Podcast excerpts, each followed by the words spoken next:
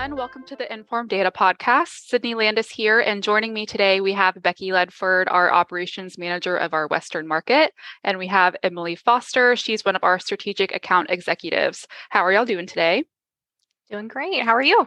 Good. Well, Cool. Super happy to have you both here. Um, so, for those listening at Informed Data, we have been on a mission to get our clients closer to the data.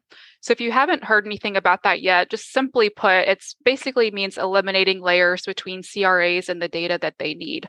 So we've been working really hard on this effort in Arizona because it's a challenging area for our industry. Um, so just to kick off, Becky, um, I'd like to just have you briefly tell us about some of the challenges the industry has faced with respect to public records research in Arizona. Yeah. So to speak to some of the challenges, you know, thankfully we're actually not seeing challenges from Superior Court. Normally, the required case details are readily available. Um, the difficulties we're mainly facing are more out of the justice courts. So that's normally because full case details aren't available, which requires some file pulls with the clerks. Um, while not part of the default search, too, I do also want to mention that when requested, we are seeing those similar challenges from municipal courts. Um, and then finally, another challenge we've had is limited vendor capacity or vendor options. Gotcha. So, um, with the clerks having to pull files, I, I, think it's been mentioned before that there are also limited clerks in these areas as well. So, I would imagine that like the two of those things combined probably really contributes to um, an increased turnaround time in these areas. Yeah, definitely. I do know some of the justice courts actually only have like one clerk per court. So, that's wow. definitely been a challenge we faced as well. Yeah. Um, well, tell us a little bit about what Informed Data has done to combat these challenges. Yeah, so as we mentioned a moment ago, one of the biggest challenges we faced is vendor options. Um, so, to kind of help alleviate this, we've been working to establish our own team and expand our network. Um, right now, we've been focusing on the big three so, Maricopa, Pima, and Pinal. The reason we made that decision to focus on those was due to population. So, 80% of the population resides there. But like you were mentioning earlier, our overall goal is to get the clients closer to the data. So, one of our biggest things that we're trying to work on is our team being your direct source. So, providing information on, you know, search methods. So, how exactly do things work? Um, detailed updates. So, whether that be ETAs, court updates, court fees, um, we want to make sure we get you all the updates you need. And then we're also always working on enhancements for automation as well. I think one really exciting thing that we've done too is doing those in court visits. Um, I know you recently went to Becky, and that that has made such a huge difference. The information we get from the visits is so it's a wealth of knowledge and it's nothing you really think about until you go and you see the results but that's been a really amazing initiative yeah that's a really great point i know i've spoken to um, the continuous improvement department about uh, their scouting, which I guess that was essentially a scouting thing that y'all did. Um, I didn't know y'all went to Arizona. That's pretty cool. I've personally never actually been inside a court, which is crazy because I've been here for so long. I want to go. I, I don't know. I just think it sounds interesting. But um, yeah, being able to get that like firsthand information, it's you learn a lot um, from what I've heard. Um, so starting with those three areas, the was it Maricopa, Pima, and Pinal? I'm saying that yes. correctly. Um, so yeah, 80% of the population resides there. I think that's huge. Um, so I I remember reading that because there's 80% population, um, that is kind of what creates a lot of the strain in the courts and the clerks. Um, so that's I think another reason that we're we've seen delays there in the past. So, uh, with that being said, even with our efforts to perform better by expanding our network and expanding our capacity there, there are still those clerk limitations. So, talk to us a little bit about that. Yeah, so I know, like you were mentioning, having our team there, being able to go and actually see it in person, you know, that's helped us a lot. We've seen those directly ourselves with the limitations with the clerks. So, to kind of explain it further, this is due to the file pulls out of the justice court. Um, as far as process goes, um, some courts will let you email requests to them, while others actually require you to go physically into the courthouse. Um, I do know, so for example, some of the Maricopa courthouses will actually let you email requests, but for Pinal, for example, they require you to go into the courthouse. Um, and then depending on the justice courts, you know, file pulls can actually take multiple days to return.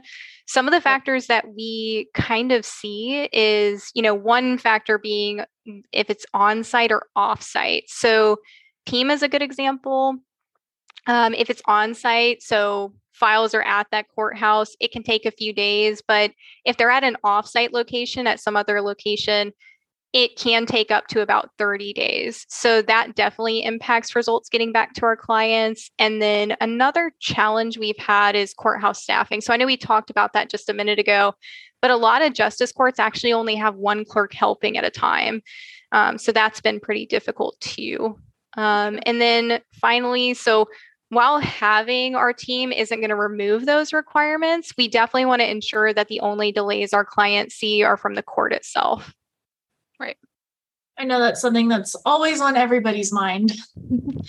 Courts can take as long as they need to, and it makes sense when things are in archives, people move the files out, things like that.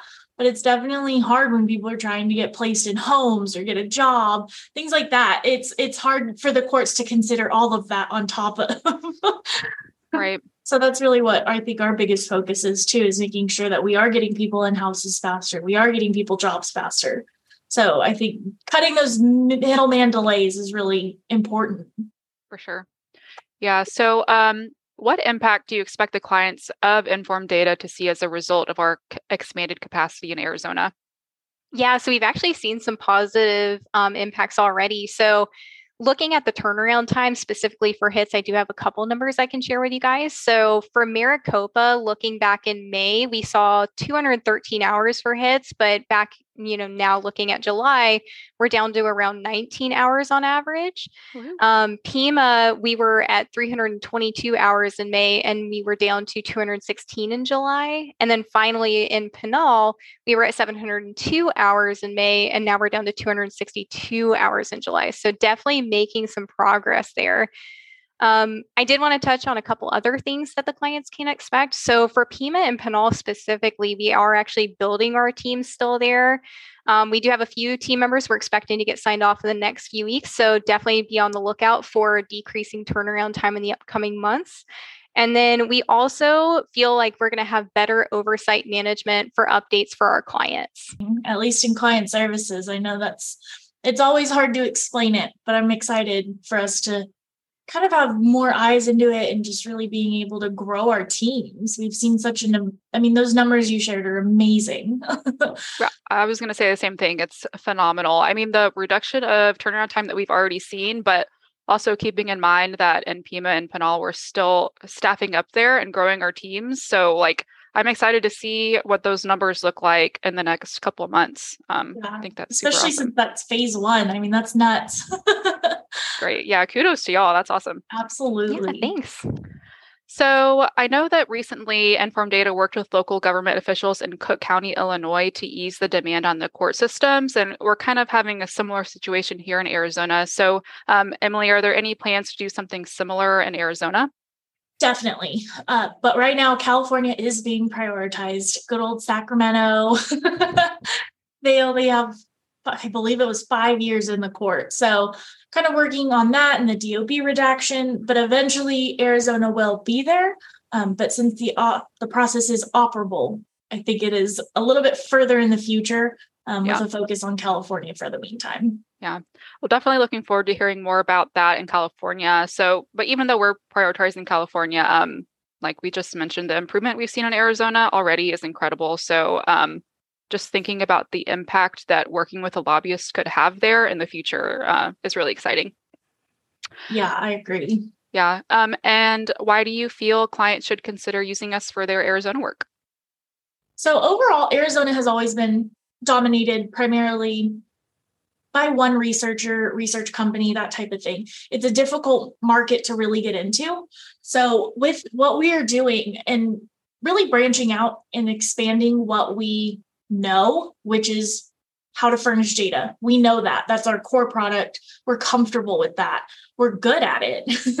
and I think that that's something that tends to get overlooked is how well we do it. We've seen proven success in Cook, Illinois with placing our own teams there, Los Angeles, even with the DOB redaction yep. or PAT limitations, things like that. We still have proven success in putting our own teams in place, um, Michigan included.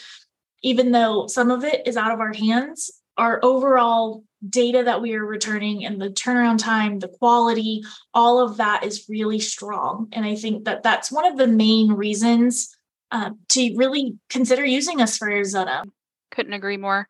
Um, awesome. Well, thank you both so much for joining and sharing this information. Really exciting news. Um, happening in Arizona. So, for everybody listening, we are super happy to be able to get you closer to the data in Arizona. And if you're interested in learning more, check out our website for additional content and for contact information. Um, and be on the lookout for future podcasts. Yes, thanks, Cindy, Thank for putting this together. Yeah, of course. Thank you both.